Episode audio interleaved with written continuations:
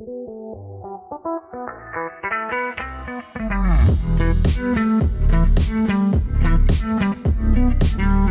to the Recruitment Mentors podcast. My name is Hishem Azzouz. Today I'm really excited to be joined by Natalie Chapman, who is a senior consultant at Stirling Warrington. Natalie's personal vision is to inspire her twin daughters to be strong females by showing them what is possible to be a woman with a career whilst being a great and fantastic mum. I think this vision says it all with what all of you need to know about Natalie and her mindset. After a long and successful career in hospitality, Natalie started her career in recruitment over 16 years ago and hasn't looked back since. Natalie recruits in the building and material sector, recruiting sales and marketing professionals. She loves the sector. She loves learning about her industry. And most of all, she loves providing an outstanding service to all of her clients and candidates. Natalie, welcome to the podcast. And thank you for inviting me. Really excited for this. And as I was just telling you before we started, where where we like to start this podcast is is the million pound question. So I'd love to hear your take. So we'd really love to hear sort of your thoughts and ideas on what you believe are the characteristics and traits that really make up a high performing recruiter in today's market. So I think more than anything is having a personality. I don't believe that you have to come with a certain skill set. I think if you have a personality, if you like talking to people, if you genuinely are naturally inquisitive, you know, I was two years old and walking up to, you know, grannies in the line for the supermarket going, What's your name? Where'd you come from? You know, how long you've been waiting there? I think if you're naturally a people person where you like talking to people, because recruitment, that is all it is, is talking to your candidates, finding out what's best for them, talking to your clients and finding out what they best need. So if you are naturally good at talking to people and, and, and finding out about them, you match the two together. And, you know, recruitment has come a long way in the last 16 years with training, with onboarding, with different ways of working. So, you know, to me, the other thing is a really strong mindset. You know, recruitment is a roller coaster. It's not easy. There is a lot easier ways of making money and giving yourself less things to worry about. You know, a lot of what you do isn't down just to what you do, it's down to what other people want to do. So you have to be able to kind of brush that off and you have to be able to pick yourself up. The next day is a new day, a new challenge. And you've got to have that mindset of that you want to go on that journey because it is forever ups and downs. And, you know, even after 16 years, some days I have bad days. Absolutely. You know, and I think to myself, have I done everything possible that I could have done to save that fee? Yes, I have. But it was just the person didn't want the job, or they decided to stay where they was. So, you know, mindset and being naturally inquisitive. Everything else, I know from the businesses I've worked in, everything else. Yeah, no, I love that, and and no, we we uh, know well and truly about that roller. I mean, th- this podcast used to be called the Recruitment Roller Coaster. That's that's what it began as, because as you said, I was very much on that roller coaster, and I think everyone listening to this continues to be, regardless of how experienced they are, right? So, I think where I'd, I'd love to start. So, there's so many different things that we can go into here in, in the last 16 years, but there's just a couple of key themes that I really want us to focus on. I mean, the first thing like just for sort of everyone's benefit like before we do this podcast i typically have a conversation with the guest and we just talk a bit about what we're going to talk about and these things and i asked nat to send over an email just around some of the her key milestones in her career because sometimes as you can imagine, when you've been in recruitment for 16 years, it can be quite difficult for me to ask you, like, oh, tell me about the first deal you did or whatever, to sort of jump straight back in that moment. So I asked Natalie to send me over some sort of key milestones and, and some key things about her and her career and her journey today and yeah, that, that vision was at the top of that email, which I absolutely love. So I wanted, I wanted to start there if, if we may. I guess, like, where did this obviously vision come from? I get it would have happened after you had your children, obviously, because they're part of it. But I guess why do you feel it's important to have one is, is what I'm asking. And, and when did you establish this? I think for me, there's several factors to my vision. The first one was, is, you know, I was brought up by a single mum that did everything to make sure that me and my twin sister had everything that we possibly could, but she couldn't afford a lot. So, you know, I didn't have the fancy holidays when I was a kid. You know, we had to save up our own pocket money if we wanted the latest trainers. So, when I decided to have children, I wanted to be able to provide for my kids, to give them the life that I didn't have, but I also wanted to show them that as a strong female, you don't have to rely on somebody else to bring that in. You can do that for yourself. And for me, not saying that my husband doesn't contribute because he does, but it's about it's about showing my daughters their own independence, about being happy in what they're doing. It's not just about the money, it's about them being strong, them being independent, not having to, you know, because a job is a man's job, you know, you should ask a man to do it. No, you know, we were setting up the Christmas tree together, the three of us, and my husband got really annoyed at it and was like, I can't do this, blah, blah, blah, and loved the lights. And I said, come on, girls, let's work on this together because we are strong, independent women and we can fix the Christmas tree. We don't need your dad to do that.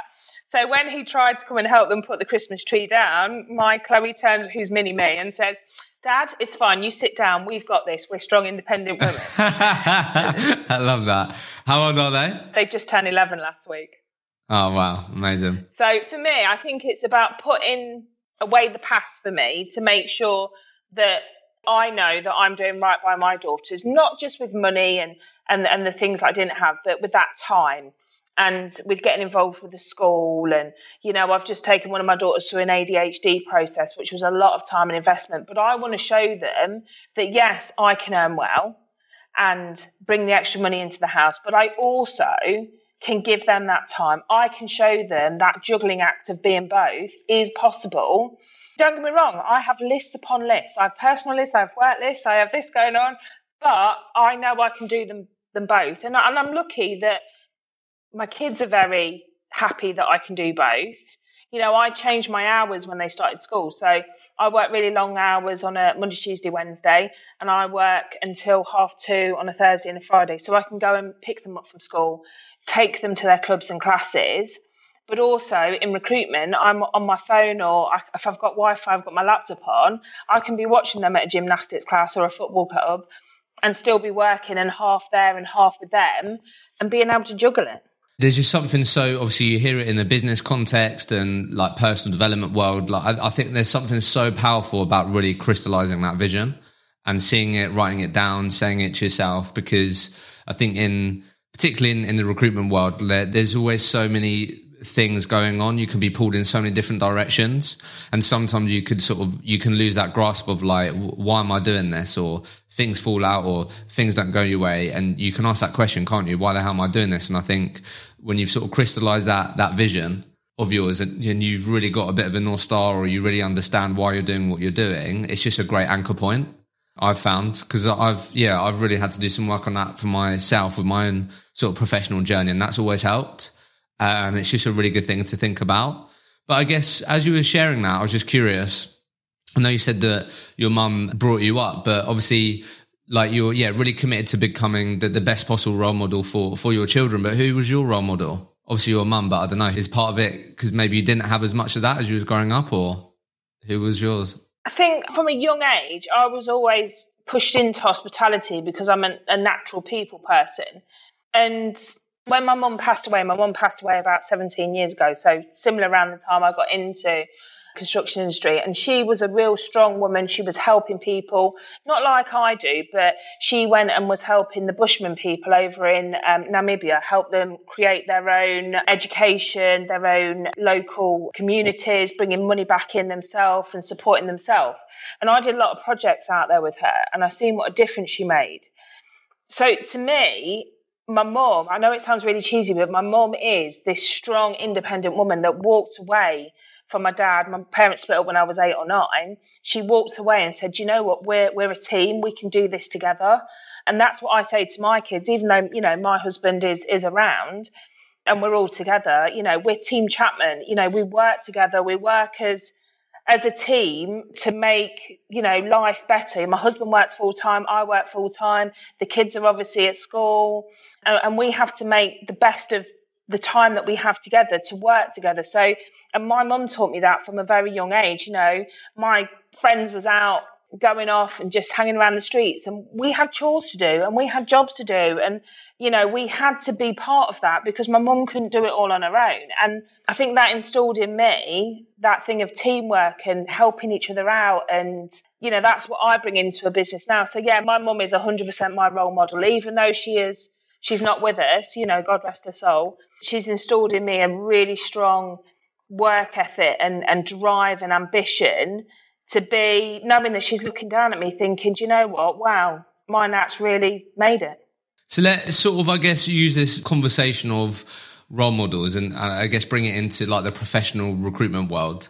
So like, I don't know sort of how you feel about this, but I think I was telling you when we spoke before, I think one of the, the challenges in recruitment is definitely a lack of female role models who are in senior positions or where, I don't know, maybe Natalie, who's 21 years old, hasn't got the sort of Natalie Chapman who you are today to look up to and sort of be inspired by and, and motivated by within the, a recruitment office or a recruitment environment.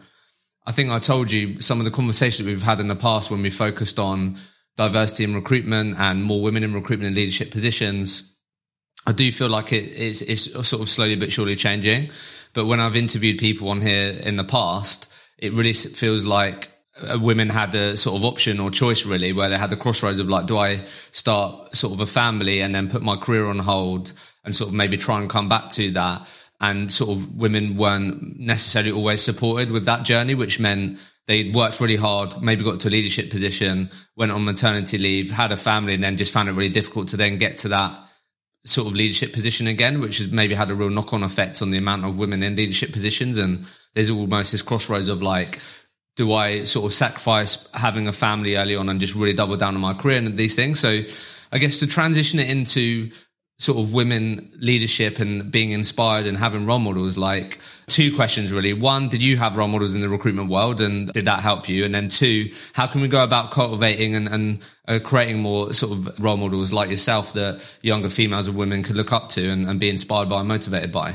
I think the answer to the first one is I met in my first part of being in recruitment a whole load of women that I didn't want to be like.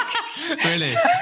That's good. Yeah, fair enough. Yeah, that were they were money grabbing. They was all about them. It was oh no, I don't want to be a part of that. I'm too busy, darling. You know, I need to focus on me. And that made me very clear on what I did want to be like. So one of the things that I'm no matter where I've worked any rookies that are coming forward, anybody that's joining our business. Even though I'm not a manager, I like to be part of the mentoring leader team to actually give that wisdom, help people fall down less of those potholes that I would have gone through in the beginning of my career. But also, I mean, I do a session for our new starters and graduates on mindset, on vision boarding.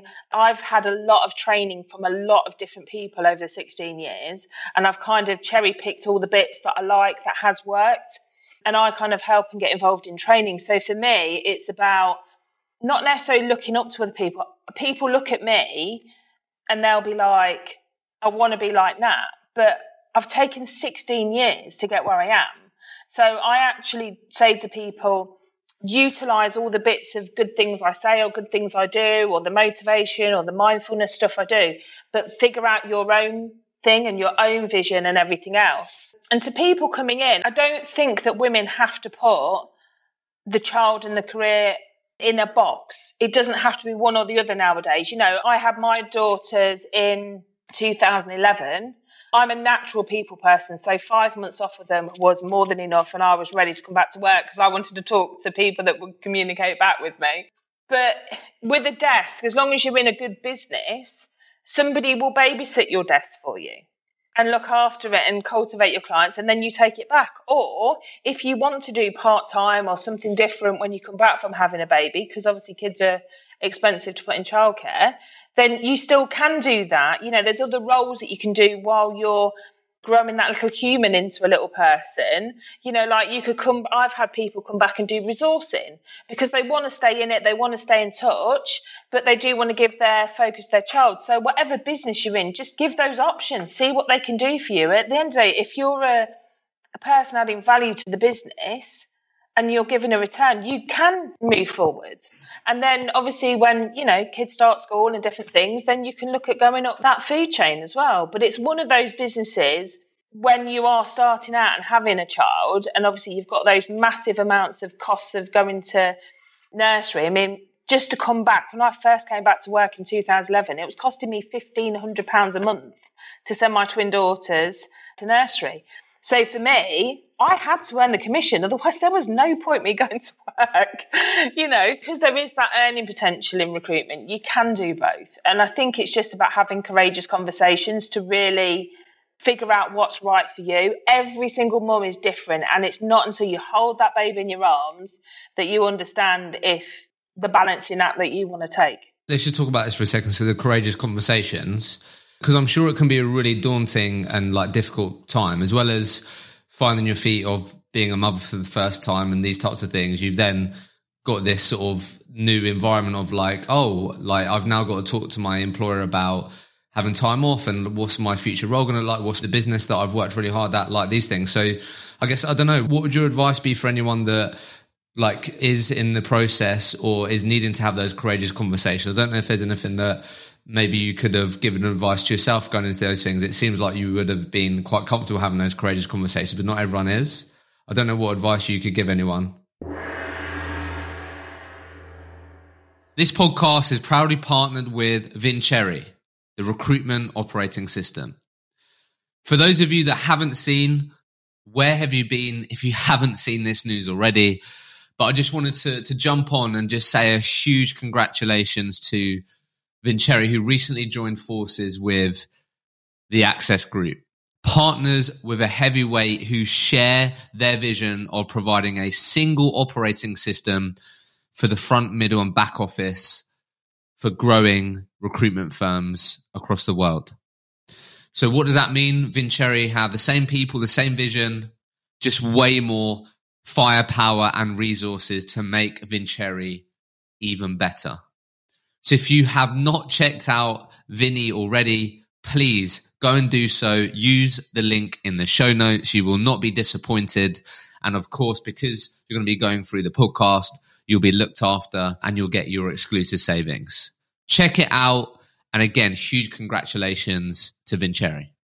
To be fair, for me, I always knew I wanted to come back work full time because, as you can see from my vision, it's really important that I've got me. But my boss didn't believe, even till the week I started having my keeping in touch days, that I was going to come back full time. Really? He was like, I didn't believe it was going to happen. Yeah. So I think I think take the pressure out of it. You know, you take your maternity leave, you keep in contact with your employer, you can do keeping in touch days, which you get paid for, which just sees how you feel. What what's that? Talk to us a bit about that. That's that might not be terminology that everyone knows. So keeping in touch days, basically, I mean, this is when I was having my kids, so it might be slightly different now, but it was five days that you could get paid for on top of your maternity leave to go back into work, to do a full day's work, to see how you feel. Obviously, you've got to get the kids ready, get them to nursery, blah, blah, blah, but just see how you feel before you decide what your role looks like moving forward when you go back into work. Did that really help? I, had a day away from two people that couldn't communicate with. I make myself sound like such one of these mums, but I think my, one of my motivations is is I need to be Nat. You know, I need to be Nat to show my kids the best version of myself, and and ultimately, when I was at home on my own with two babies with one pair of hands, where I couldn't do all the mother and baby classes. I couldn't even go and get them weighed because time you took one of them, the other one was crying, and then it was just mayhem.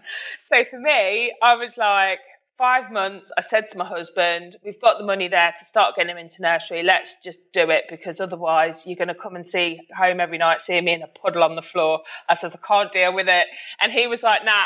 You being happy makes the kids happy, so we'll just have to figure it out.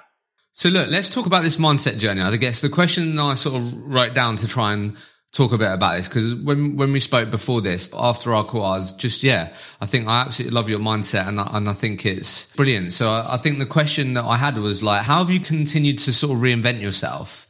and gone about not I guess what I put down here this doesn't come across the wrong the wrong way but like getting lost with the quote unquote times you know because I feel like where you are on your career journey, you could be quite easily like, I don't know, I just feel like you could quite easily be like, oh no, like other people are getting beyond me or they're younger than me. I don't know. I just like, how have you continued to reinvent yourself and not have that mindset that sometimes people can fall into, you know? I hope that doesn't come across offensive, but you, you get what I'm saying. No, no, no, no. But I am the female version of Peter, pa- Peter Pan, and I'm not growing up.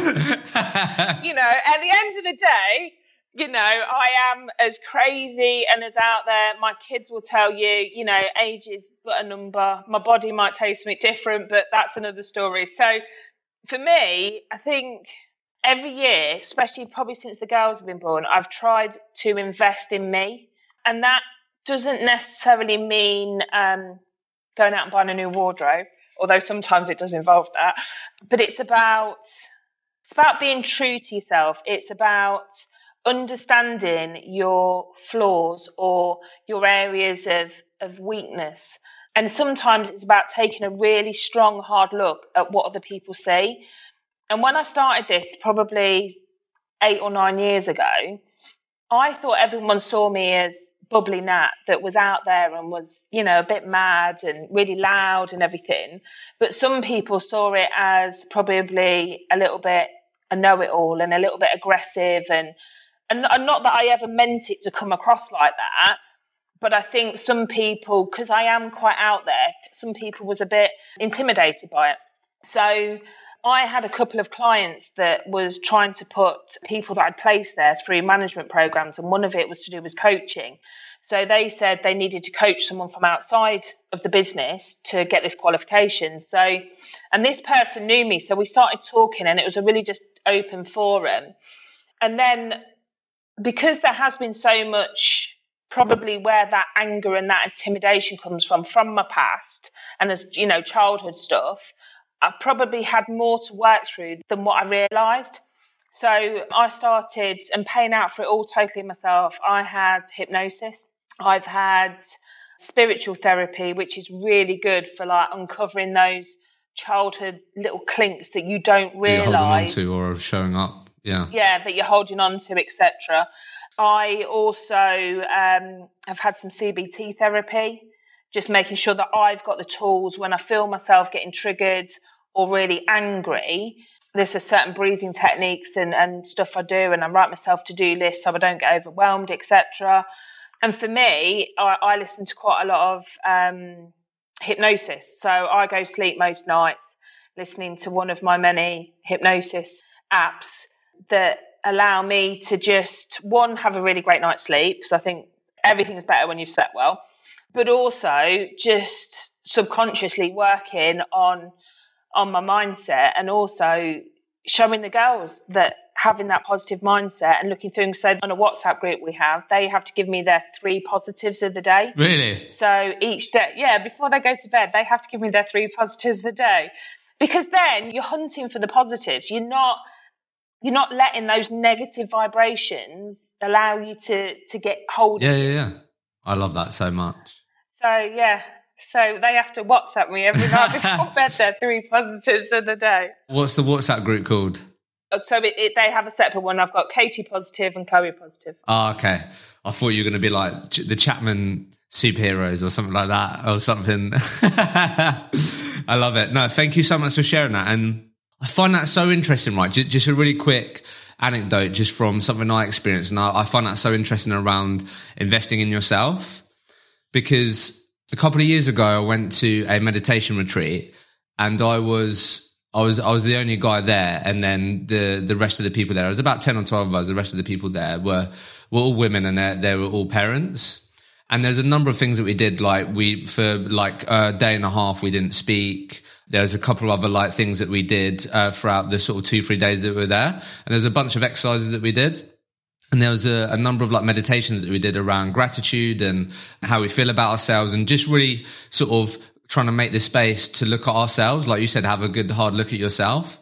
I'll always remember this because it was, it was, a, it was a room full of mums and, and, parents. And when we were sharing after one of the exercises around what came up for you and like what you struggled with these things, what everyone shared was these women really felt like they stopped loving themselves or they stopped making space to invest in themselves after like their sort of quote unquote children or family didn't rely on them anymore because their purpose was very much make sure the kids are okay, da, da, da. And then when they've sort of now they're on their own journey, they're sort of a bit lost around like, yeah, like making time for themselves, investing in themselves, loving themselves.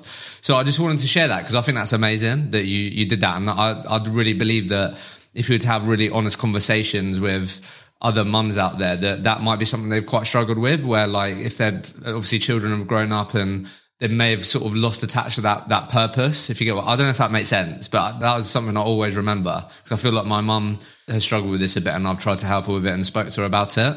I think it is, and also, you know, I told you on our first conversation, you know, I've started going through early menopause, so for me, having that strength of mind has meant where a lot of women start doubting themselves because your body changes, your mind isn't as sharp, etc.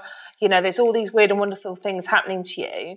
You you can start doubting yourself. You can start believing that you're not worthy or, you know, that things that are happening. But because I've strengthened, you know, there is so many things that have happened in my life that could have sent me down a tunnel of dark and despair.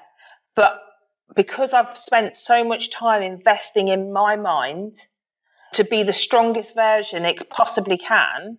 And still to this day, I'm still working. When we're not a finished article yet. Yeah, it's non-stop. It's non-stop. Yeah, yeah. But I know that's what's kept me strong. That's what's kept me up there instead of down there. I guess let's just break this down a bit then, because I know this is super important to you. Like with like maybe the recruitment context, like I think clearly, like I think that's evident considering how long your career has been in recruitment, right? Because everyone listening here knows the roller coaster, know the highs, know the lows, and as I'm sure you've experienced and still experience now, like the, the the low days in recruitment can be really fucking low and can be really difficult to swallow.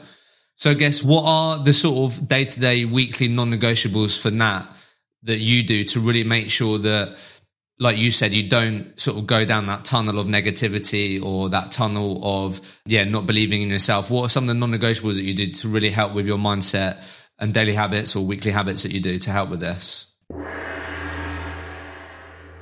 This podcast is proudly partnered with the award winning Sourcebreaker.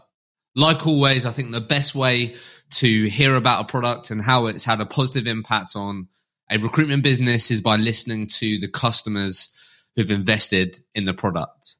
But before you hear a really great soundbite from Ben Broughton, who is the founder of Premise, who we've actually had on the podcast.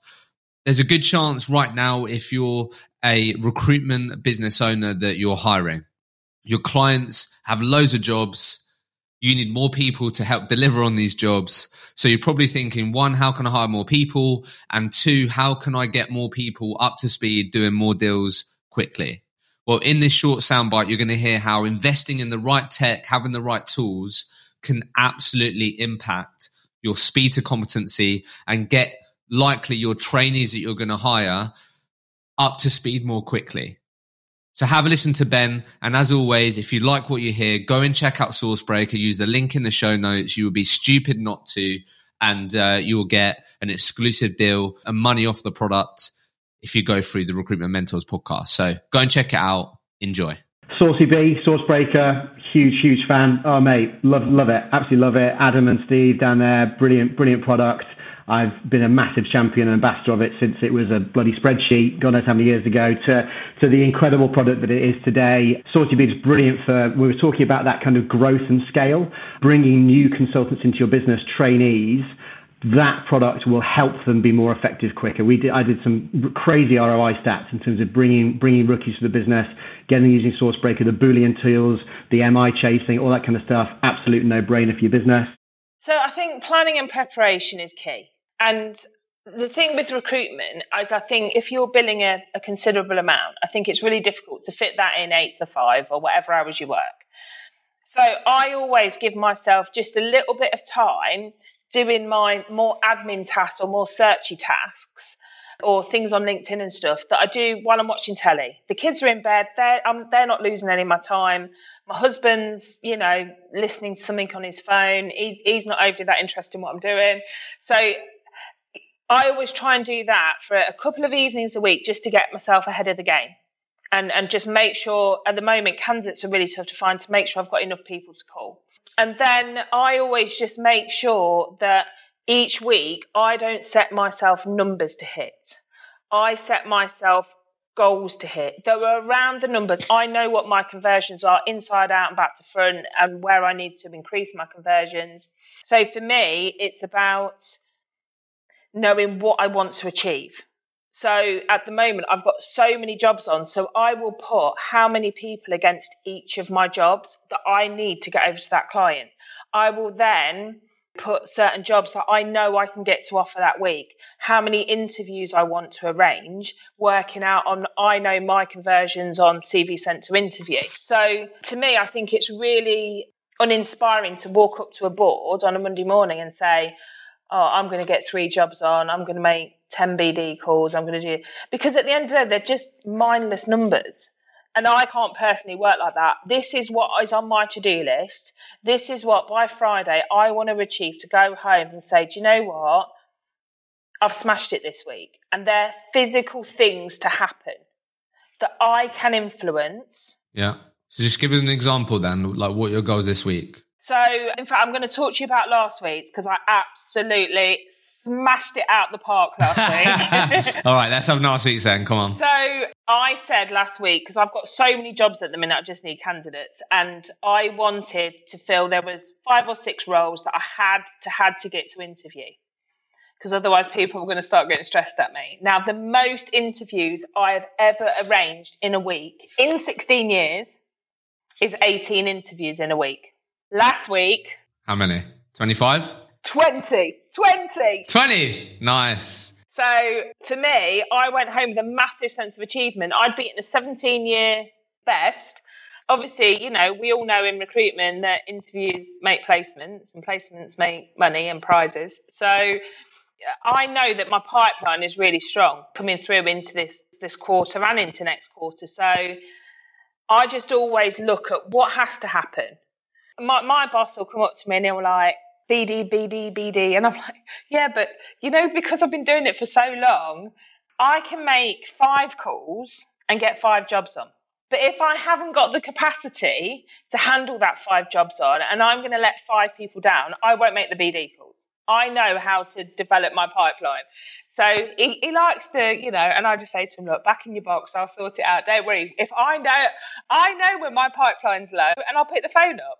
And if it's how it is at the moment with double the amount of jobs I should have on, then let me fill them because that's what makes us money.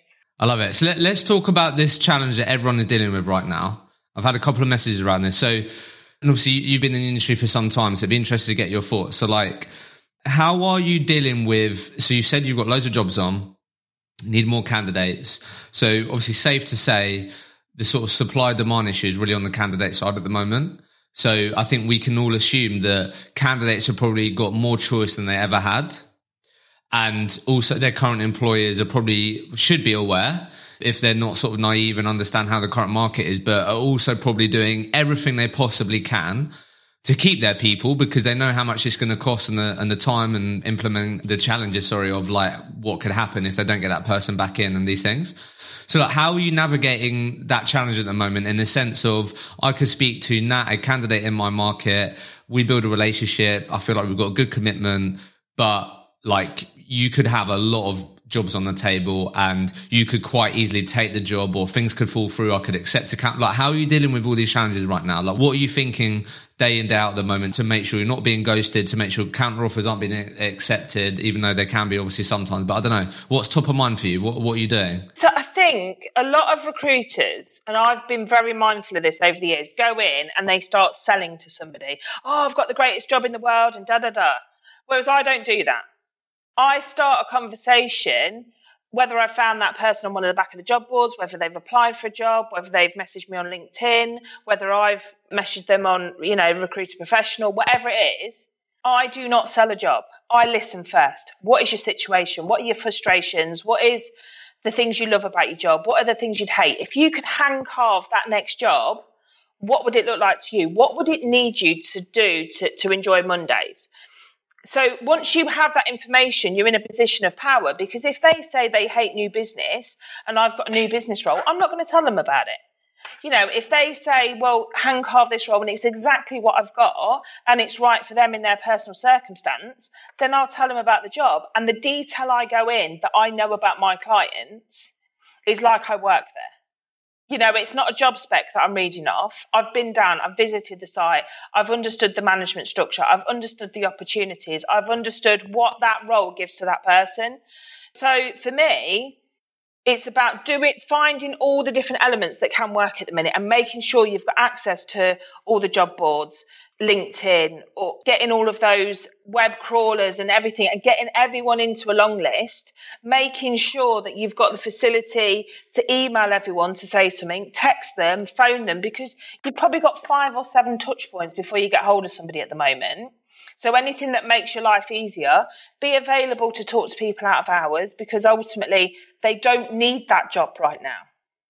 You know, this is on their terms, not on your terms. And when you do, build a relationship with people. You know, I've told some woman that I've placed today that my kids have got these debit cards at 11 years old, GoHenry, that they can use in shops because she's a mum. That's going to make her life easier.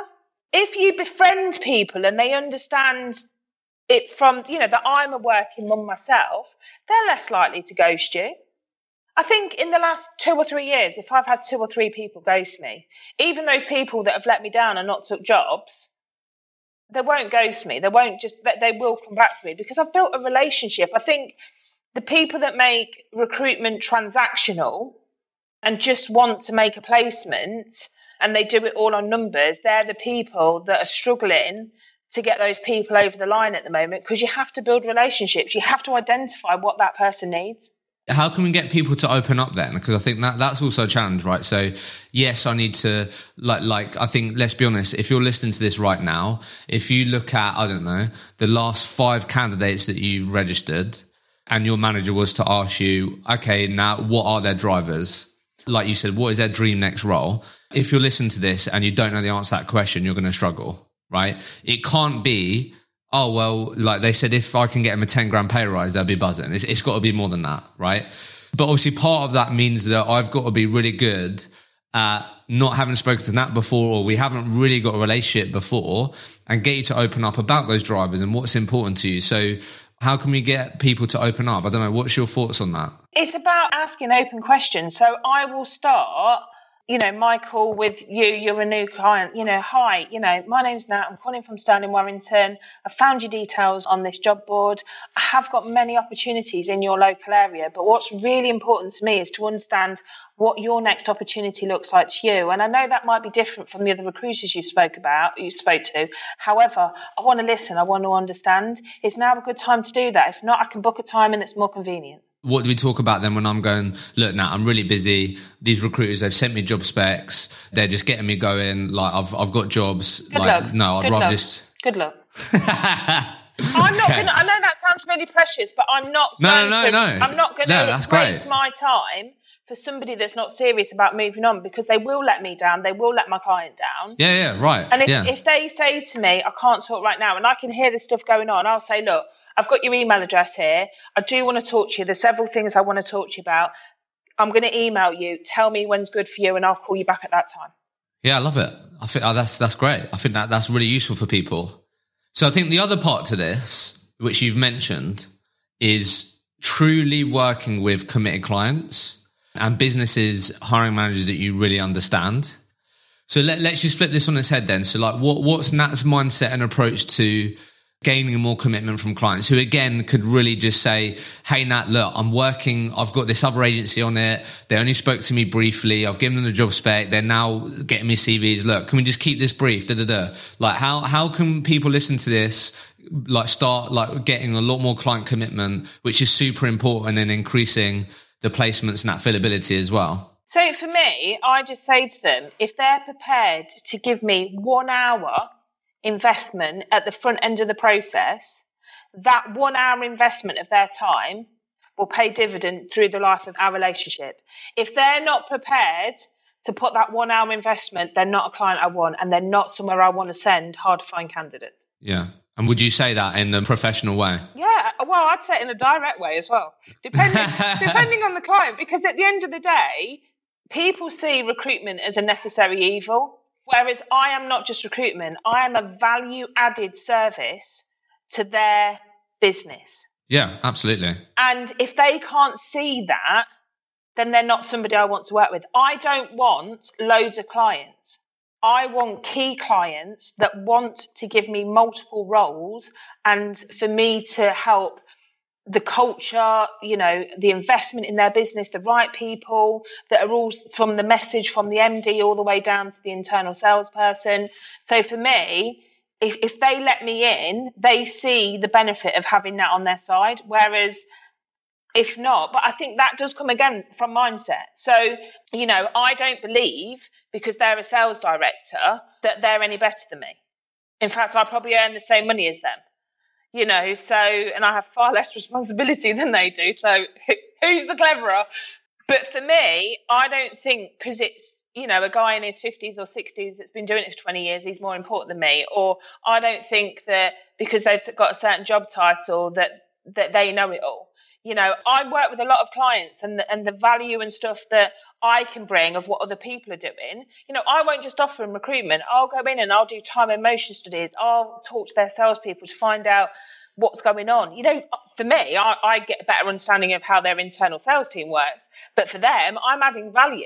So for me, it's about knowing your own self worth. When I first started here, there was a new there was a client I was trying to get in with. So I'd helped their major competitor for years grow from being a five million pound business to a 35 million pound. And I'd placed internal salespeople at every one of these new branches. So I phoned up this guy, you know, I went to do my pitch and he was like, Your recruitment, I don't want to talk to you. So I, he was about to put the phone down and I went, Excuse me, I've got something really important to tell you about growing your business and being the same size as X business. Is that not something you want to hear? And he was like, Oh, I'm so sorry. and Adam was like, Nat, how did you get away with that? I says, Well, he was going to put the phone down on me anyway. It was, you know, either win or I don't. What I take from that is what you're talking about. It's no, I'm not just another recruiter who's telling you about specific candidate. You didn't even mention anything about a candidate. You're saying, hey, do you want to be like this business who they should know? I've helped them achieve that this should be important to you, is it not? And look, people are way more driven by decisions about what they could lose rather than what they would gain. And at the end of the day, I've done nothing with him, but I wasn't going to let it go without a fight. You know, at the end of the day, I get a lot of business because of how long I've been doing it through referrals. So I will automatically say, when I've made a placement, who else do you know? Or I'll go through their LinkedIn, see that they're connected with people I want to. So I, I do very little cold business now. It's all it's all more networking. But for me, just go in and I, I, say the same to my daughters. They get fearful of a headmaster. Well, he goes toilet the same way your dad does, girls. You know.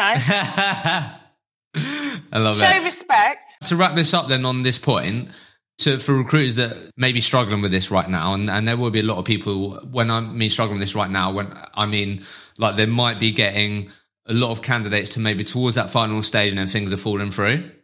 Like, where do you see people go wrong with this then on, on the candidate side and are experiencing a bit more dropouts, deals falling through? Because I think that can be happening a lot right now with how crazy the market is. Where are the typical areas that you would encourage them to look at or consider improving? So, when you go to offer a, a candidate a job, reconfirm in writing why this job is the right opportunity. Don't just put salary and package, all the extras, the working hours, the flexibility, the working from home, the progression, all of those things that you've had conversations with, put it into writing, reconfirm, talk that through with them in person, don't just send it. And then also, you know, give them some information about counter offers because a lot of people take counter offers six months down the line, they've gone back again, or, you know, they want to be looking. And and don't be frightened to make a joke with somebody. Let them go and have that. They're still a candidate for six months' time, 12 months' time. You know, I know they've let you down then, but don't cut your nose despite your face. I had one guy that didn't want to go forward for my job offer last week, and he says, You're the only one that's not tried to talk me into this. And I said, no. I says, but I do want you to change my name in your phone. He says, what do I change your name to? I says, well, change it to I told you so and phone me back in six months. I love that. But don't just think, a lot of recruiters think about that target here and now. And don't think about that. Think about that that person will recommend you to three other people because you've handled it right. That they'll come back to you again in 12 months' time. So just think about doing right by people, and people will do right by you. I love that. Well, as we come to an end here, then I guess just final couple of questions. So, one for anyone listening to this that might sort of, I'm, I'm sure they'll they'll feel inspired. They'd love your energy, your approach to mindset. I think there'll be people out there that want to have more of a mindset that you've spoken about, but find themselves having more of the days where they might be focusing on the negatives a bit too much than they should, but they know they should have a bit more of that energy and that mindset. So, what advice would you give to those people that want to cultivate more of that that mindset, which um, hopefully, like you said, will help them be better equipped to look at the positives or focus on the things that can hopefully help them improve and learn rather than being dragged down by that deal not going in or the negatives or that client call how it went terribly you know? What, what would your advice be so for those people? two things that are free spend 10 to 15 minutes every day on YouTube watching something around mindfulness, law of attraction. Just get into the habit of filling 10 minutes of your day with positivity. And the second thing is on Instagram and Facebook, there's loads of law of attraction or mindfulness groups. Go and join them all, and then your news feed gets filled with positive quotes, positive videos, etc. And they're free, they're easy for everyone to use. And that's how I started my journey, just filling my day with more of the positive vibrations rather than negative ones. I love that. And I think we can so easily be filled with the negative right now so, and I think one of the ways that this can be influencing us without us realizing is who we're following, who we're engaging with. So, I love that tip. That's brilliant.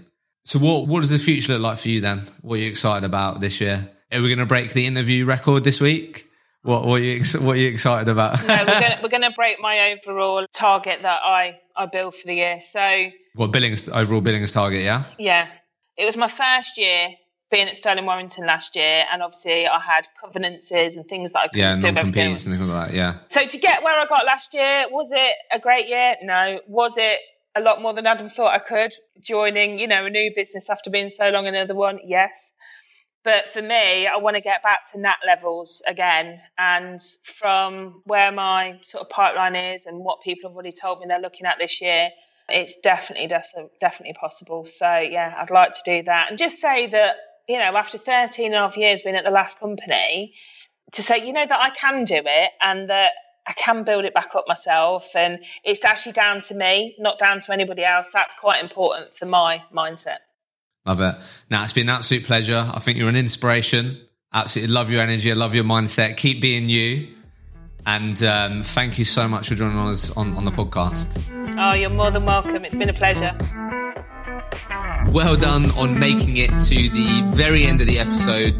I hope you enjoyed it. Done my very best to try and level up this podcast that will hopefully mean that you can take even more learnings from these conversations and apply it to your own recruitment career. Like always, if there are any particular topics that you would love me to cover with future guests, then please get in touch with me. The best place to reach me is on LinkedIn. Send me a message. What would you love me to cover with future guests? If you have enjoyed the podcast, then it would be amazing if you could leave a honest review in your favorite podcast streaming platform. That will simply mean that we're able to reach more people with this podcast. I hope you enjoyed it and don't forget to subscribe completely free on your favorite podcast streaming platforms. And we'll be back next week with a new episode of the Recruitment Mentors podcast.